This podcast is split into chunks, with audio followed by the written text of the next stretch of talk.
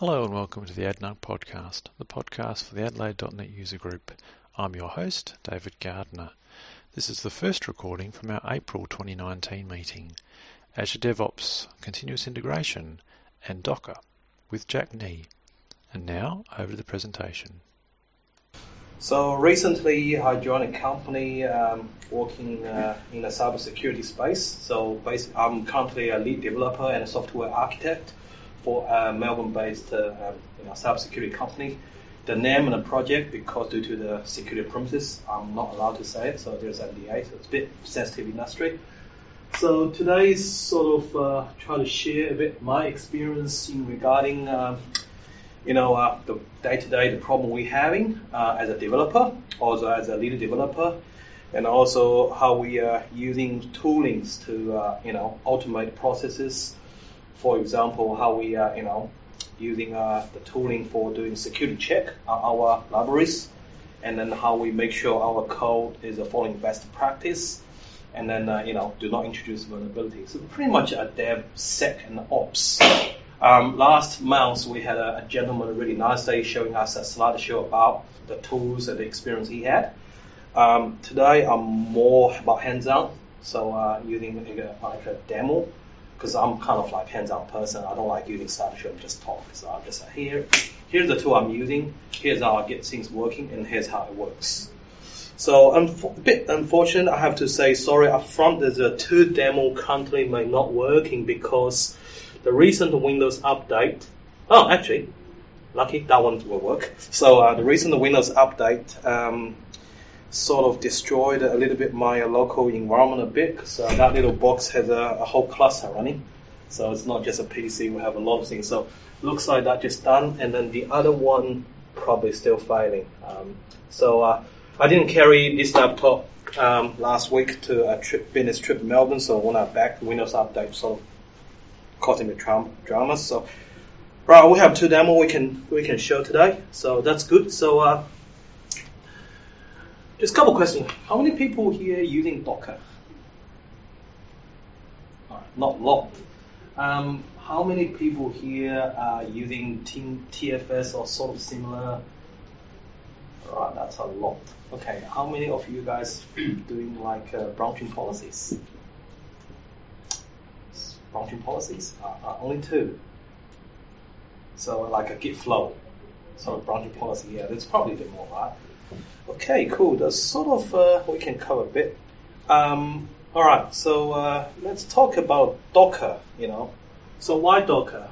It's a bit small. I'm sorry if I can uh, make the font a bit bigger. Uh, hopefully, uh, no. How we gonna make that bigger? Right, may not be working. So can we do this? No, it's not scaling. Oh, we can. All right, so. Uh, so Docker is basically, uh, to me, um, a very nice tool for um, wrapping all the packages and build processing uh, in sing- single small packages. Like uh, if people use Linux in the past, you know, Linux had very uh, nice distributions that you know had packages. You know, some Debian had DEB packages. You know, um, uh, like Linux Red Hat had a commercial Red Hat, CentOS had Yum packages. They're doing really nicely. They have a PGP checking as a checksums.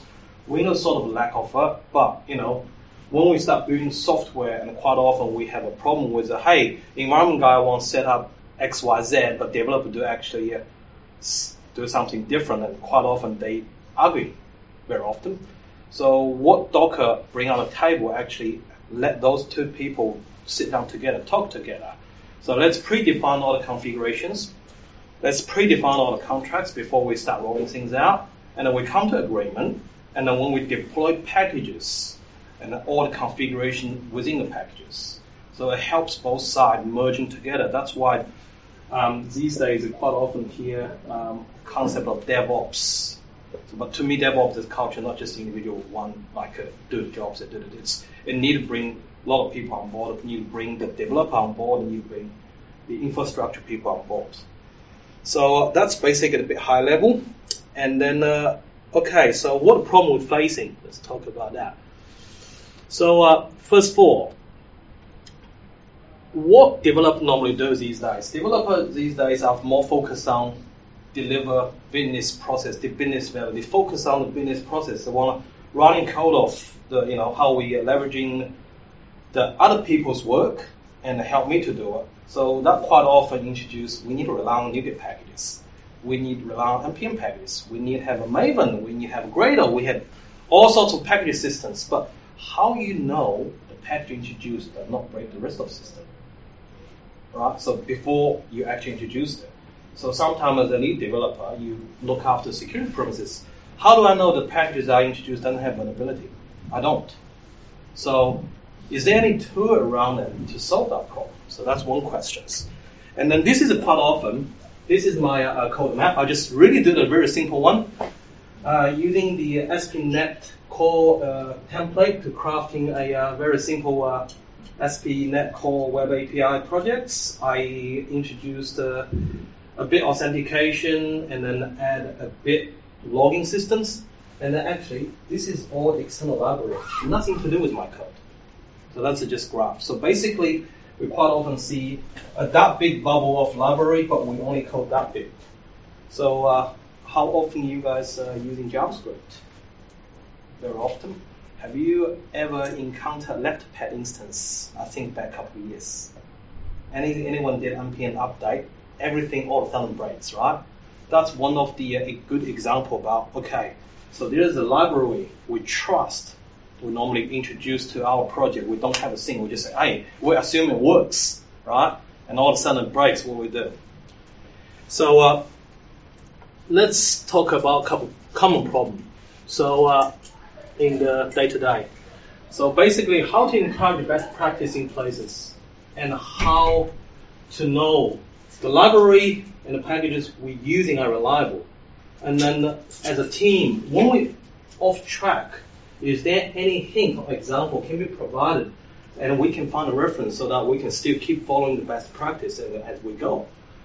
And also as a team, we want to continuously improve and lift up our standard so we can have agreement on the quality guide. So quite often, this is what when I was doing consulting. Uh, one good example is I went to a organization, there's a senior developer there, and there's another senior developer there. Quite often they disagree about coding style naming convention right? They disagree each other. And in that result, some of the code, you know, get maintained this way, some of the code get maintained that way. So as this continue, it's overhead of maintenance for the long run. So we need to somehow a tool, if this possible, let people reach a com- uh, consensus so we can always follow, right? So we also like less arguing. That's exactly what we talked about. And then uh, we also want the tool be able to automate the process when we start building. It can give us hints. Say, hey, you're off track. Rather than the code reviewer to, to visually eyeballing all the code, that's quite, you know, to me, is a code reviewer should be more focused on the business process, business logic, what should deliver, rather than say, hey, this library this guy introduced has vulnerability. It's, it's crazy. You can't do it. You know, there's a millions library out there and there's a vulnerability out there and the VC library is growing every day you can't just keep up. Like I think Troy Hunt has a has a database about how many data? It's like twenty something like that. It's massive, right? You just can't keep up that. Like I found it very frustrating when I start looking those problems. So uh, yeah. And then we always want to uh, get up to date code, uh, code security check when we actually make sure the code is good. So for my opinions, so the tool I'm using to get things together, I know there's other tools, but I like free tools and open source. So I'm using Docker as a fundamental building processes and link glue everything together. And I'm using SonarQube um, as a kind of like a code quality gate, also dependency check platform and reporting platform. And then I'm not sure if you guys heard of something called Coverlet or not. So Coverlet so far is so far the best experience I had. Like uh, um, the cross-platform um, kind of like uh, uh, uh what I think called um, unit test uh, code quality report. So it runs anywhere. It's like if you're in a Linux, you just build it. It will give you a command line report, and it will give you open cover format XML, So then you can use for reporting other purpose. So that's very good one. So Azure DevOps are using the pipeline. There's other aspect of it's too big. So it's more about um, how we are building this check into automations and we make sure you know all developers on track. We are actually improving the code quality, reduce the business overhead for long-term maintenance. You know how we make sure that the code we actually deploy and we develop are secure. So there's another one that was really really awesome. It's called dependency check CLI index. So I will share that across. So that basically is uh, if if you guys go to the OS top 10, there's a dependency check CLI on that. That's also cross-platform. So in Windows you have a, B, a .bat file. In the Linux you have sh. So the only problem is the first time you run it, it will try to update the uh, vulnerability library and then try to build a local one. So that takes forever. So that's exactly how I was uh, worried about. May not be able to uh, to do another demo today. So luckily I have that actually built. So uh, well, that's my dependency report actually just done. So uh, so give you guys a bit hint how the first tool looks like. Um, so uh, this is how SonarQube looks like when it's fully running.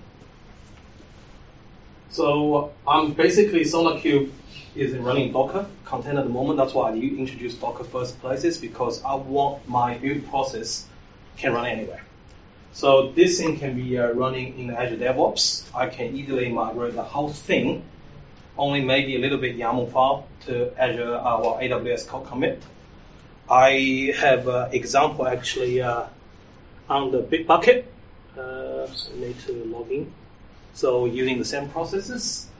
Um, and uh, also can using that things as a, an on-prem processor. So basically, you will see when I show you guys the pipeline, my uh, my entire uh, CI processes only have one or two steps. Docker build. So the Docker build will glue together Sonar quality scan, your code building, you're running your unit testing, and then produce your unit test report all in one go. So anything fail, the build process fail. So that you know, um, save a lot of people to actually code reviewing. So the code review said, to me, and my opinion, should more focus on business logic delivery adding business value.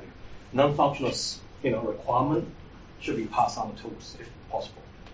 So uh, these things um, currently telling me there's a 20 code smells, and then uh, coverage is 32, you know, 0.6 percent, and duplication that that is a basically I de- de- deliberately creating a very, very, very, very bad code base. Um, run a lot of duplication and very less coverage. So it will tell you, okay, as a trend, so duplicate line is 4.3 between the uh, between the uh, first commit and next commit. It will tell you, okay, there's eight new lines that um, added, but you don't have a lot of coverage, and there's about two hours there. That's also based upon the uh, you know um, half hour of code. That's a unique metrics. You can set it up. So uh, the uh, that's basically the Sonar Cube part, and it also has this awesomeness things as a SonarQube uh, OWASP Top 10 building. So it will run through a code. It will tell you, okay, do you have uh, A1 injection, broken authentication, all those problems in your code base or not? Um, and then it will give you open, many open. Sometimes the open is a bit uh, false positive, as uh, this just give you the warning, say, hey, look, here is a potential thing that could happen. I you like for this. Make sure you are uh, that exposing HTTP endpoint is safe here. So I know it's safe because I want this in the container. There's a Nginx front end and do all stuff. So you can actually suppress these things by running your own configuration to, to load it in there and this will tell you um, which OS you know top 10 is following um, on that part. So uh, to get to the report, so uh, get that running. This is my uh, Docker Compose script. If people are not familiar with the Docker and Docker Compose, this is a bit boring, unfortunately. Zoom a bit. Huh? Zoom a bit. Alright, cool. Let's see if I can uh, make it a bit. How you do that in the uh, Control Plus? Control Plus, is it? All right, good. So, right, that's too big. So in here, like I said, if people are a bit worrying about um, Docker and Docker Compose, this could be a bit problematic uh, to understand, but I encourage people just start looking at it. So what it says, okay, I have a building couple services. Um, the DB is a Postgres 10, and I have two volume. So uh, a couple volume. So what it does is uh, say restart. So when uh, it will actually self-healing if things failing. So it does environment variable basically post, uh, passing Postgres user and password, and the DB is called SonarQube. All the rest of just very simple. Um, this is the gotcha here. Now, um, for people using SonarQube, quite often, um, this is especially happen on Windows system, they try to get the uh, uh, like updates if you're using Docker to be installed without building entire like a, a, Linux system or without building the entire SonarQube instance. You try to use Docker. It's quite often the volume volume will causing a lot of lot of pain. I've been experienced that. So the more often that's happened that one. So you need to be careful about the version of SonarQube we put down. Sometimes the JRE environment will give you a bit trouble. So and then in the Windows, that that that part, if you have a space, it might fail. That's how Windows like. Uh, I couldn't find out any uh, reason why, but when you do the, the Windows system, if you have extra space in between them, it's not happy. Linux, fine, because uh, Linux uh, is a POSIX compliant uh, file system, Windows is not. So that's a little bit dramas here.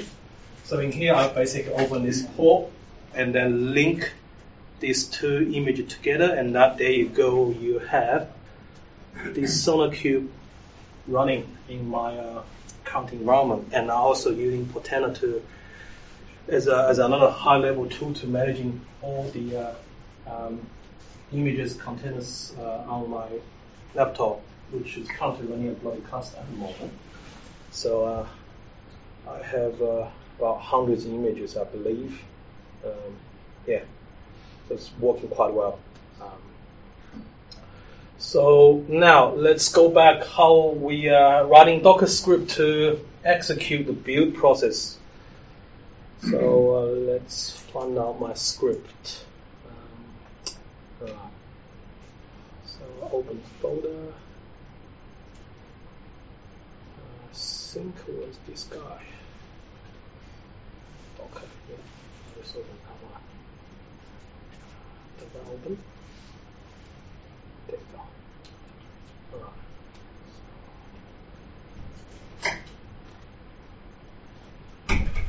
I'm not sure whether you guys can see that clearly or not. The resolution on my PC is horrible at the moment. So basically, uh, this is updated, should be updated to 2.2 um, because 2.1 has VCE availability in there. So if anyone got you guys still using .NET Core runtime 2.1, I suggest you guys opt out uh, using 2.2 because Microsoft patched it and that patched production system a couple think about two months ago. Um, that's basically label, you know, from that as a build. Now this, this step is very important. Um, this is I learned the lesson hard way. So basically from a Microsoft, there was Debian as a uh, build, that is a Debian. So that thing does not have JRE installed. So uh, you need to install JRE and headless mode by itself because SonarQube will require that as hard dependency. When you don't have this step in, and you try to run SonarQube, it won't complain too much, but it will give you an error, really confusing. The error is basically telling you nothing. It's a, hey, process failing, your configuration wrong. So what configuration? You don't know. And then the way I, I found out is I go through the digest from a Docker uh, container at the runtime digest. I found out ah, that was missing. So this is very important. And then uh, that is also an important step.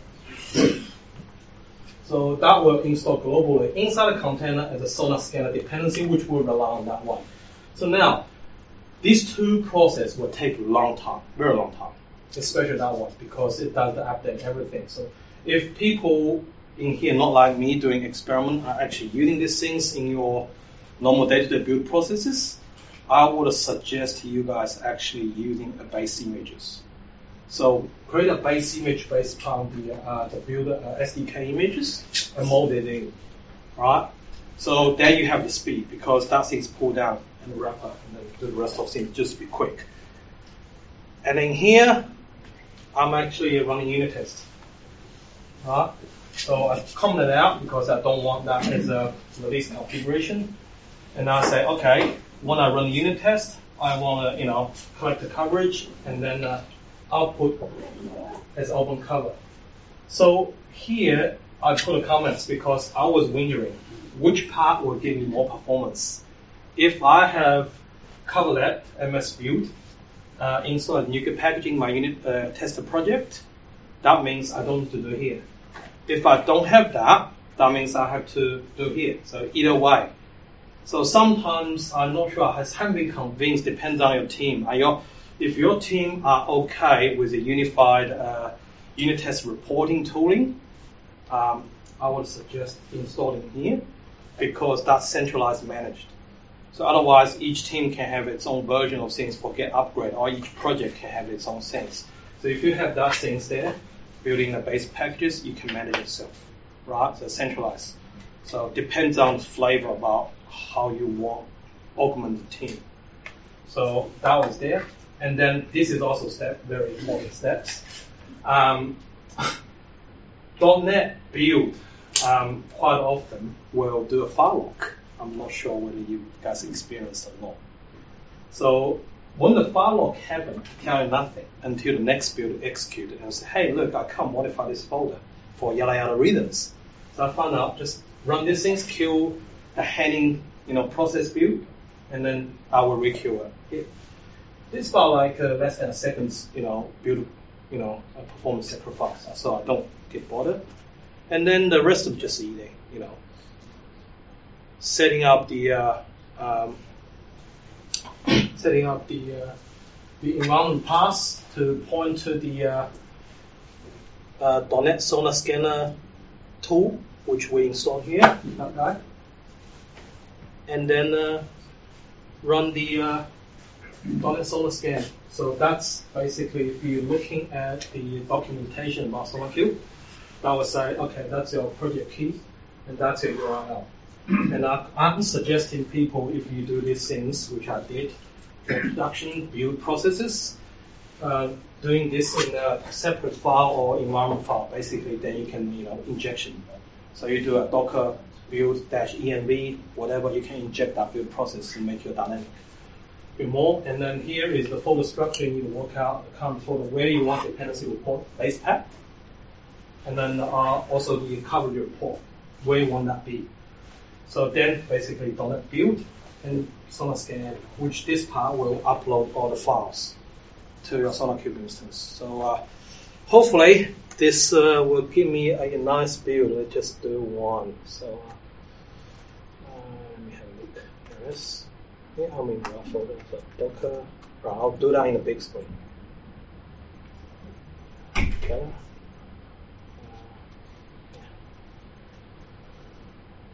Is uh, Docker.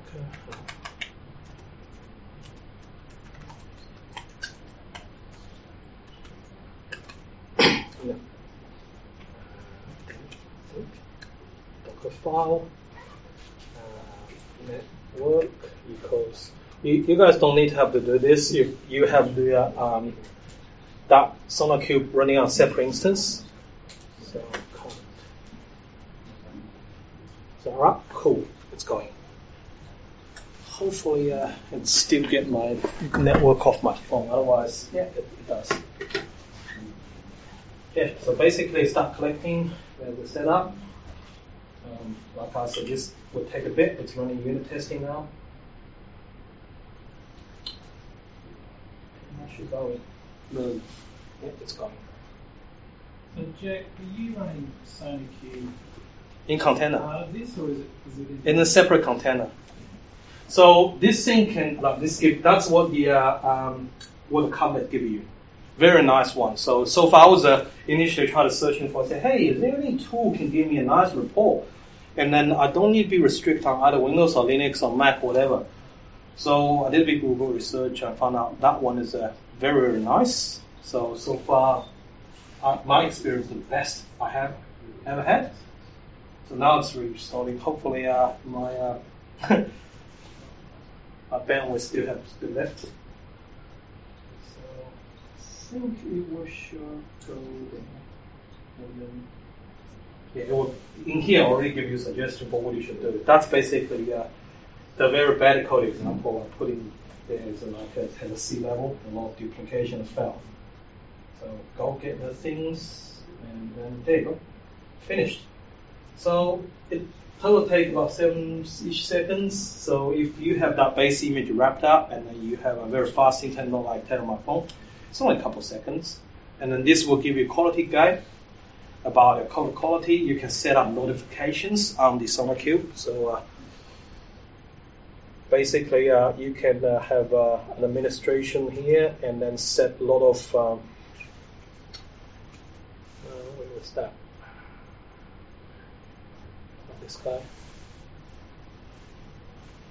Version, general settings. You have webhooks. Um, you can receive notifications. So in here, you can create a webhook to your Slack channel or Microsoft team to your team. Say, hey, look, someone failed, uh, someone killed a build in the PR, and then that guy introduced a vulnerability. So first of all, PR will be blocked. PR will not even get processed. It will give the notification. So, so the, the tool I like is not about give you a bit bad time for looking things. It's actually quite opposite. I like the tool because it telling me the best practice. Mm-hmm. So if I'm looking at one of these failed, so look at smell. It will tell you, say, hey, remove the comment. You know, you shouldn't put, put comment there. And sometimes it will give you this hint. So add a protector constructor or static keywords to class declarations, basically telling you, hey, the way you're doing it is not following the best practice as you know, sometimes if you're using a very functional, you don't need to do dependency injections because you know static is more efficient to give you this hint.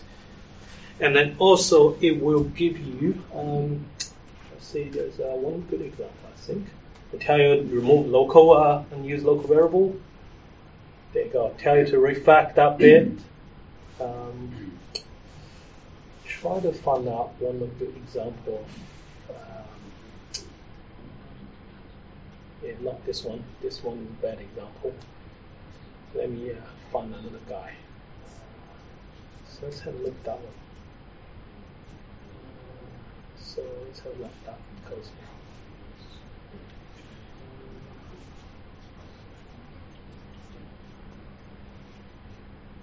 Yeah, it will tell you, say, hey, look, you know, this save and uh, the save changes is to uh, can simply inherit its behavior. You don't they tell you the naming conventions. So, and quite often, if you do dependency injections crazy, it will say, hey, you introduce cyclomatic complexity.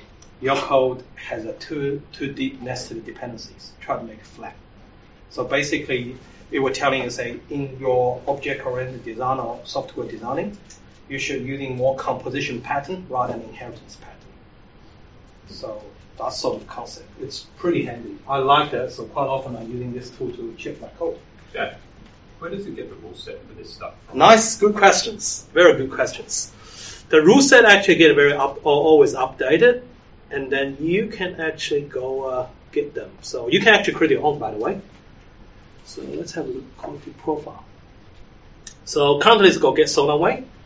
So you go to the SonarQube, you can download the rule set. So what you've seen here, what you've seen here, is actually mapped to the rule set I downloaded.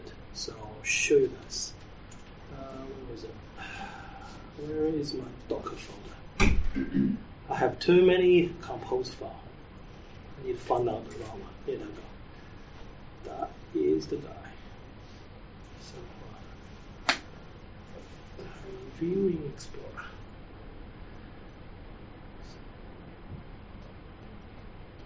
So there's all those rule set. You can basically go there and you can tweak them. It doesn't, doesn't have to be like the rule set that's based upon them. So you say, look, according to Microsoft, for example, someone naming convention or company naming conventions, I like to be have a private read-only, uh, you know, fields has underscore uh, up front. Right? Some people like to just, yeah, I don't like it. I just use str, whatever as a string. You can all have those rules set by yourself. Can you run those locally? Yeah, you can. You can. Okay. You can. That's actually, in fact, this all run locally on my PC because it's containerized. So you basically grab the images and dump it, and Docker Compose run. It will suck. It will suck those things in when first run. You create the uh, initial database on the uh, Postgres locally. You can volume map, uh, volume map it, and then uh, load that up. But on the other hand, you can always upgrade. So where is the marketplace? So you can always upgrade. See, I have a Ansible uh, uh, update. So, because in the past, Ansible was. Have you guys heard of Ansible things and the deployment methodology? Yeah, yeah. So I used that in the past. So this thing can uh, analyze in Ansible, by the way. So if you introduce some weird syntax or some not suggested best practice by Red Hat, this will give you the link. So basically, the concept of those things are using linting, like ESLint, TSLint. You can set up your own linting group. So yeah. Um, so uh, the other tool I was talking about is uh, dependency OWASP Top 10 dependency check CR. This is the tool I'm talking about. Uh, not, not here. Just. So it was my okay. breathing.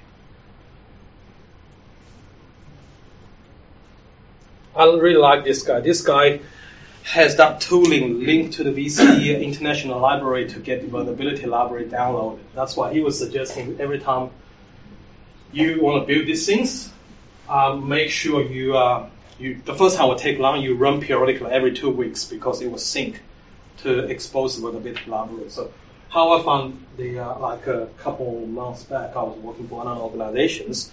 We deployed a containerized solution for um, Core. So that time was Core 2.1, and I got my notif- notification from the Sonar system I built.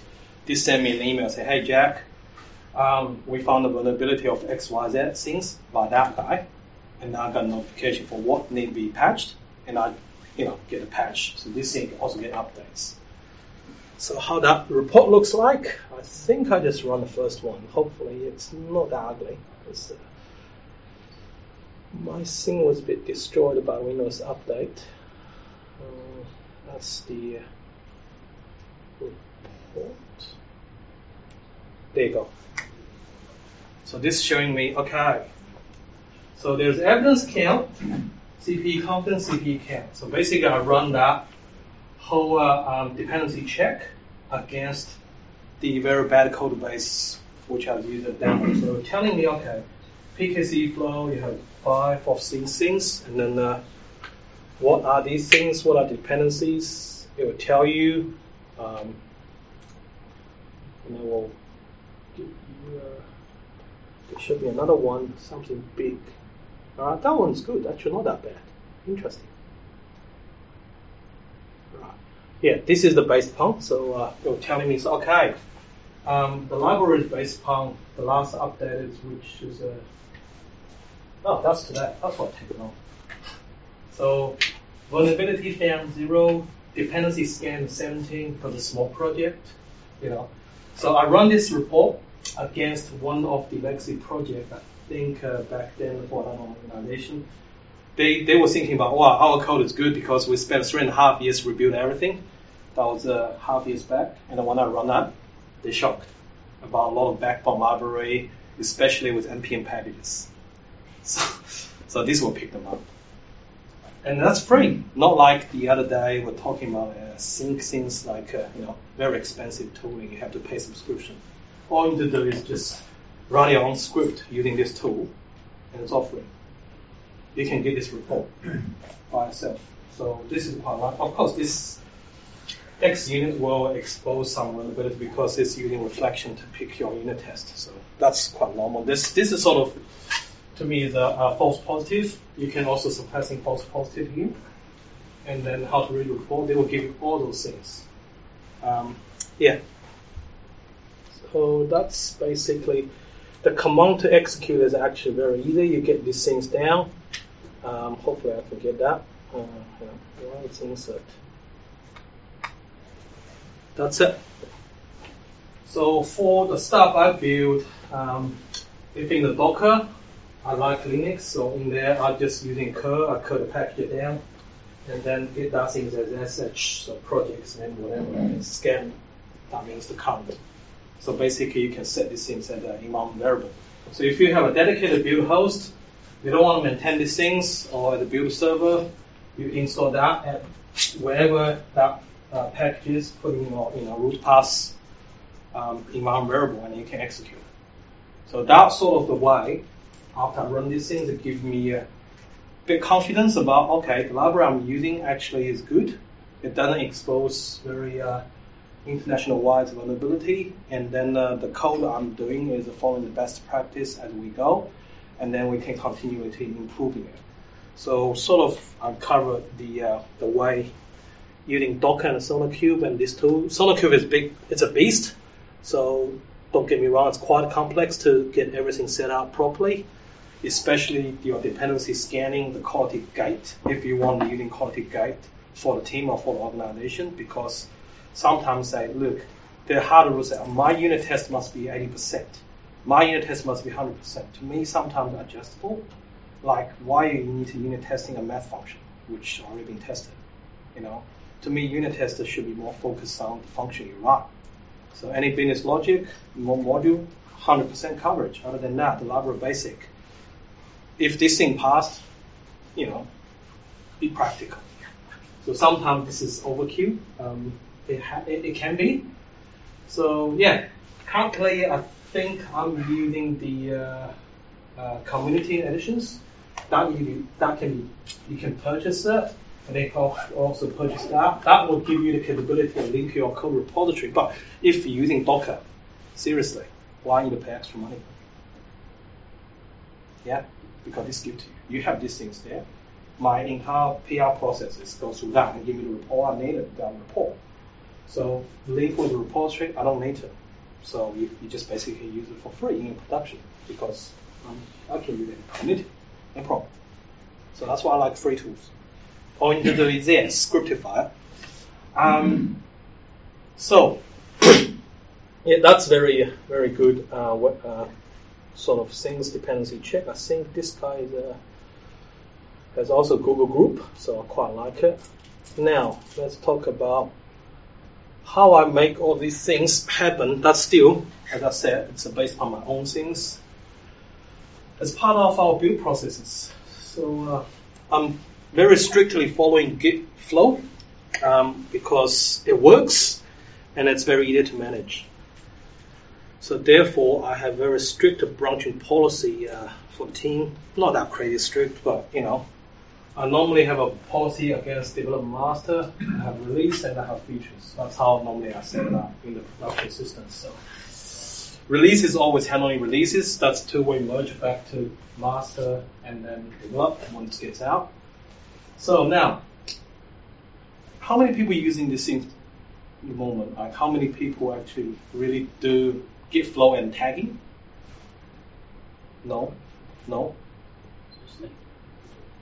So how are you tracking what you de- uh, de- deployed without tagging properly? So how do you know the code you deployed in production is uh, you know trace trace back who did last commit? So our production, any any commit that we do that's taken for a, for a is tagged as a, a version number. Okay. So uh, yeah, so this is the, the that things I like it. So I also using tagging. So I use tag very heavily in, in this thing. So I have a tagging system. So this a lot of way you can do it. You can do a semantic way. You can do default Microsoft out of box way, and you can do your manual way or whatever.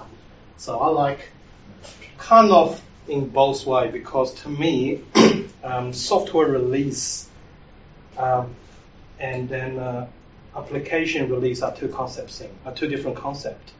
So software release quite often are more client facing. You can have application release one, two, three, four, five, six, but after UAT or whatever QA process you have, the QA say or the business decides, look, we don't want to release this out, we want to release the other one now. So that's actually two concepts.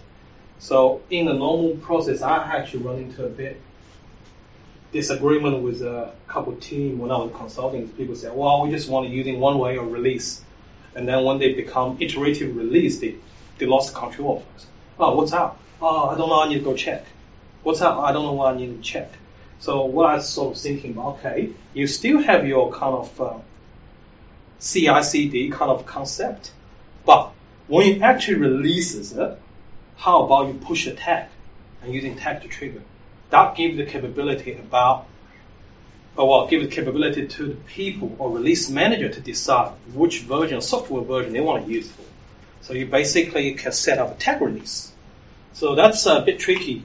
You don't find the document on the Microsoft website because I was initially trying to figure out. Jenkins had that thing out of box, so you can actually can do find out merge.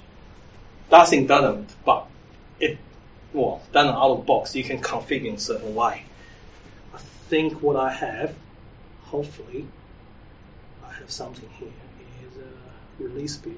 Let's have a look at that. Come on. Uh, like I said, my build process is simple. Docker cleanup, make sure I don't have a dangling images on the build host. Otherwise, every time Docker build, we're creating onion layer of images and then quite, quite often the images reference nothing, it just occupy disk space. I write a bash script, just whoop out, and then Docker build. That's all my build. That's all my build. If I want to really properly release to a, uh, a registry, I have Docker publish. That's it. So my entire build process is so simple without like too much hassle. And in here, yeah, that's sort of the way out of box Windows, well, like at level give to you, build context is a common root if your root, um, your root folder is set up like that way.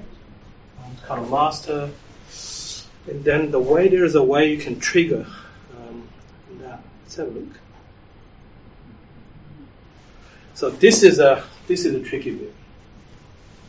What repack means is you can actually push in tag without pushing any code. Quite often, release manager can, well, we give release manager this capability. Then they can type in whatever they want, and then this will get tagged like that way. So for a lot of releases, let's just say we're creating 15 releases a day, and then we only want that release gets out to our client because that's get tested most stable one, right? Even there's a later on there's a couple one that new feature introduced not stable, we don't want it, so we only want that one now. And then this gives the capability for the release manager to, okay, I want to just tag this release as what I want documented, what we agreed to the business. It will just push that. So that's sort of a bit tricky. Yeah. I learned a bit lessons, but eventually I found out, oh, it's that easy. So, so uh, that's pretty much it. And then test plan is basically you run integration test. But what I found out is that if have you guys heard of Selenium? Selenium. Yes. You can build Selenium in the Docker build as well. Yes, so I don't have the example here. Unfortunately, it's had on my Mac, so I can't carry too many pieces too heavy. So what I did is uh, one Docker artifact build processes. I just have a, a temporary registry in there dump that image there, and then the Selenium, I have another Docker build process, put Selenium, well, put the initial uh, artifact there, and run Selenium against the inside Docker container. You can also do that. So that basically has extra Docker step. Your entire build process three steps done. And for, for that, you, you don't not limited on this one. Amazon code commit runs. Um, and that guy also runs. I think I have, hopefully, uh, Let's have a look. Uh, signing. Let's sign that one. I was the other day playing with a Bitbucket for Docker. So, and I've and eventually found out Bitbucket online is a Docker inside of Docker, which is not really suggestible because the nest virtualization it give me a big problem in terms of permission, but I eventually get these things working. So, what's wrong with that? Is that my internet's off? Oh, come on. Right, come on.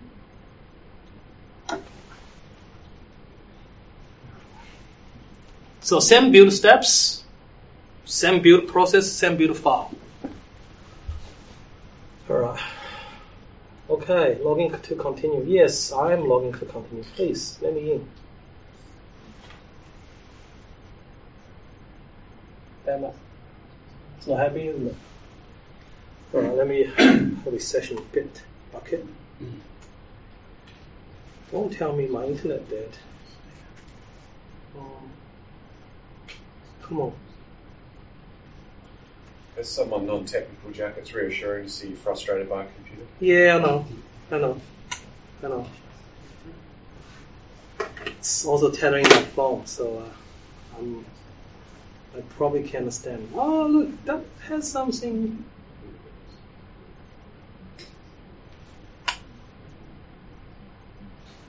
I might be able to find out a, a screenshot I had the other day from my LinkedIn.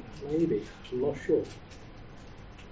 Um, I still wanted to see that thing. It's pretty cool. Like uh, you don't you don't change it too much. It it just works out of box. Alright. Yeah. Probably dead. Um,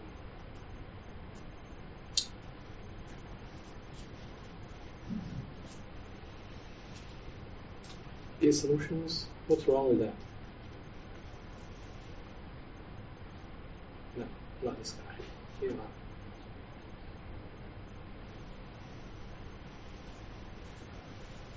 Oh, there you go. So let's log in. Oh, finally. Come on.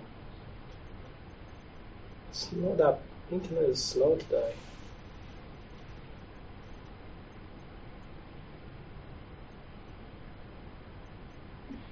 I'll find a picture. Be easy. Let me see if I have a picture I'm linking on. Uh, how you see your activity? I think. Oh, come on. Yeah, anyway, that process, all you need to do is uh, there's a YAML file called the pipeline for um, for the uh, uh, Bitbucket. All you need to do is naming your Docker file and then uh, your contribute context. Bear in mind, when you're using the Bitbucket online, they actually provisioning a Docker for you already. So you actually building Docker inside a Docker. So when you copy across, your kind of context is different. That's what the problem I was initially hit. It was just say, hey, can't find the file. The file is there. What's going on? That's all the error message you get. It's very confusing. Um. Uh, what I would do is I'll probably turn off the tethering and the retethering back. It could be the internet problem.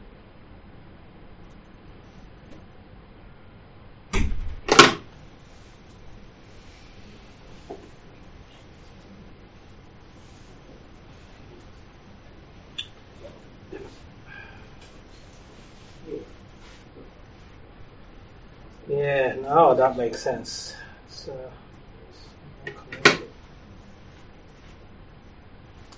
let's re- start the session. Right, maybe we can do that later on, because uh, or during pizza time.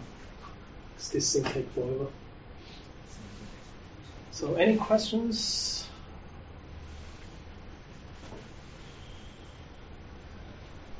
No questions, really? So, Jack, with your, so if you're doing your regular development, Yeah. you've been doing every build by firing up Docker. No, I'm not actually. So what I normally do is I have a build host, right? The build host normally have a Docker, especially a SonarQube already in there running. So the Docker only the Docker build only queuing is the build script associated with the project. So the way you can really augment these things. Is you don't want everything in one because uh, currently, uh, if I'll show you guys how many images this box has, there's lucky I have a very powerful box. Have a huge amount of images. So, that many. So talking about 10, maybe tens of gig-ish images on my local boxes. So normally you don't need to do that in SAN. You don't, and then I not encourage anyone to do that because it's crazy.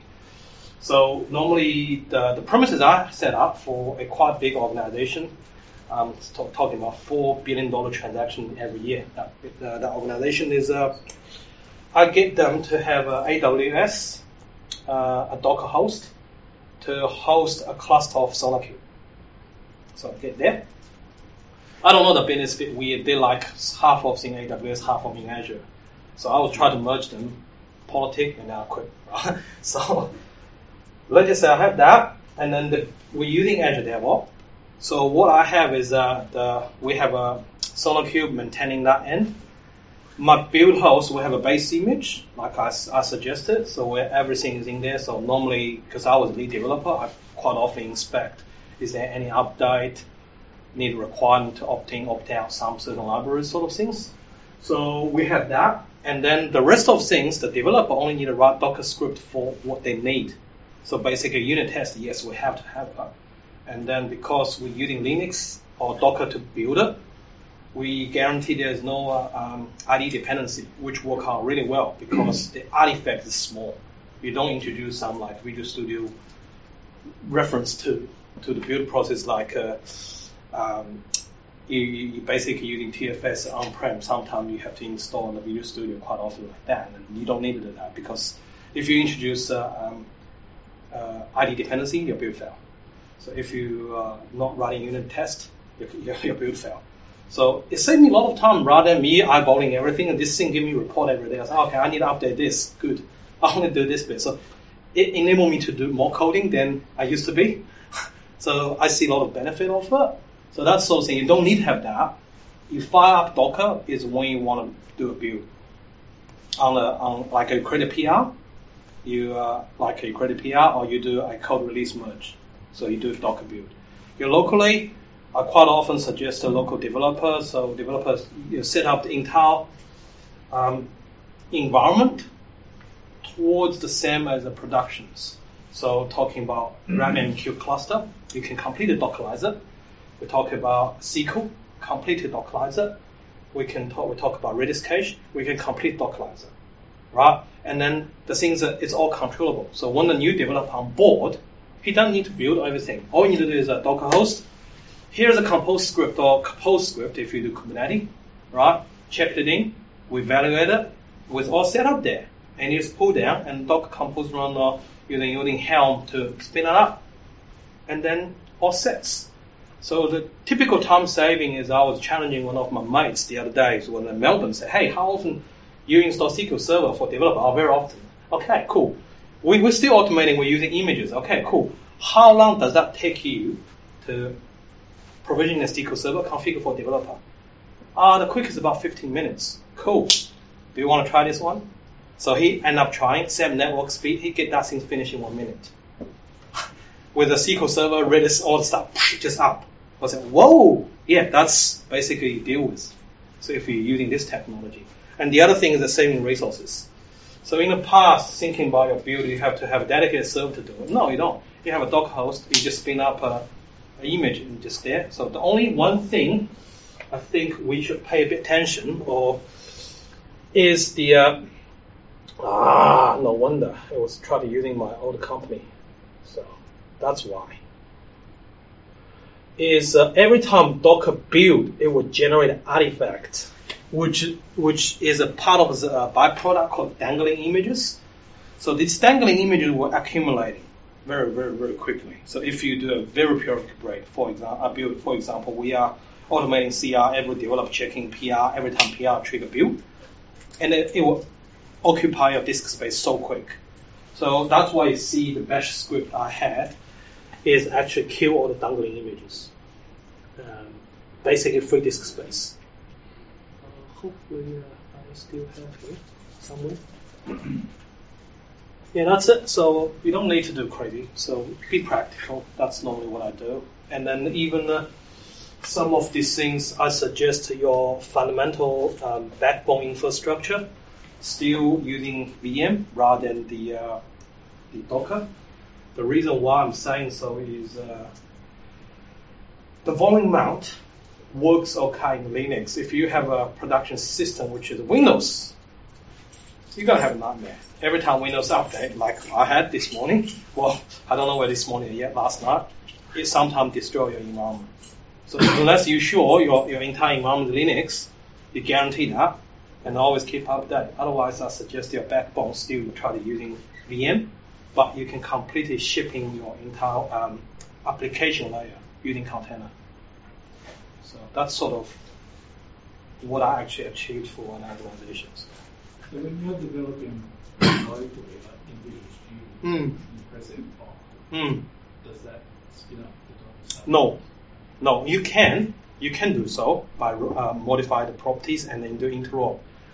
The thing, the thing I found out problem is Visual Studio like to introduce something its own flavor, and quite often that dependency of the IDE. So you run moment, if you spin up a Visual Studio, say I want to, um, Think a new template allow you to create an ASP.NET core app with the capability of Docker. So all of a sudden give you everything, right? There's a property, and if you pay bit attention about your CSR project on the property, oh, that part of script is very nasty. You, you don't want that. And the slightly changes will break stuff. Now that leads to the question about how you debug. Quite often people say, hey, how we debug? So, uh, now debugging is a uh, interesting topic when you do the containerizing because you're shipping images. So my suggestions as a practical way is you do reverse proxy. Or kind of like reverse tunnel. So you have a, let's just say you have a system in the production. That's also if you are in security premises like what I always at, the developer do not have access to production system. No access to database, no access to the server. You can't remote, you know, kind of a remote debugging. You can't drop the PDB, uh, PDB file in there and then link them. You can't. So what I do is, okay, cool. If you have a couple server in there, let's set one server as a port forwarding reverse tunnel back over SSH. So in here, I'm using PuTTY SSH to catch that. Basically, the real-time traffic on that one will redirect to my local box. You can you can debugging from that way. It's a bit tricky, but that's sort of the trade-off you have to do for a bit over security premises. So that's what I actually did uh, for a kind of a payment aggregation project when things happen. So that's how I did it. So pretty much it. That's I covered most of it. Yeah, unfortunately, there's a the Bitbucket. I'm not sure it's uh, still going or not. yeah, still going. so that could be a if funny things happen to my uh, either PC or sticky sessions, things like that. But yeah, that's pretty much it. So uh, very uh, so many things hands on. I will basically share what I have on the GitHub, so everyone can have free to have it play. Um, and the script things is simple. I can also put it in GitHub as well. That's pretty much about it. Any other questions? Yeah. Yeah. You mentioned before about VMs versus Yes. So what are some of the guidelines you use around making that decision? Yeah, so for example, that's a very good question, by the way. So one of the things is like make sure your operating system in there, right? So Docker, because uh, uh, in, under the hood is a namespace process isolation. If you're talking about operating system layer, right? Windows out of box does not have that capability built in, even we have Hyper-V, right? So basically, make everything guest host, but Windows internal does not do that. Not like Linux, everything's namespace. That's why I'm currently writing. a lot of uh, security part of algorithm and uh, for file system. So basically, project currently is around that. I have I run into big problem with Linux file system. Oh, well, sorry, Windows file system because it's not POSIX compliant. So POX, uh, POSIX. Right? So Windows has its own way. Of course, we, we have to adopt it in a certain way. So I'm writing abstraction layer. So in that also results sometimes as a Docker is natively Linux, when the volume map, the permission, all the rest of non-POSIX compliant things could screw you over.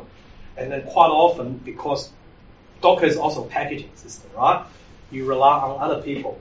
So very often, you even you're thinking, yeah, you pull from uh, official uh, Docker images. For example, I pull the SonarQube images, uh, I pull Microsoft images. How could I missing J, uh, JRE dependencies? You don't you don't know until you actually inspect each Docker file. I say, oh yeah, it's come from uh, Ubuntu Bionic, so that's had official support. Oh, this is a Debian, we can't use in production, we have to use in CentOS. Sometimes you have to, it's very, various. that's sort of the guideline you're looking at. So it depends on your premises of uh, your operating system, and you make decision based upon that. So, and also thinking about using NTFS or ZFS, which was more secure. And that also give you a bit another way, funny experience when the volume mount try to do persistent data store. It's talking about we're using container SQL, for example, right? So, so all those things are actually factored in. So it's not an easy say we have to do this or we have to do that. It's really need to assess the environment and then make decision. So unfortunately, no quick answer. yeah. No problem.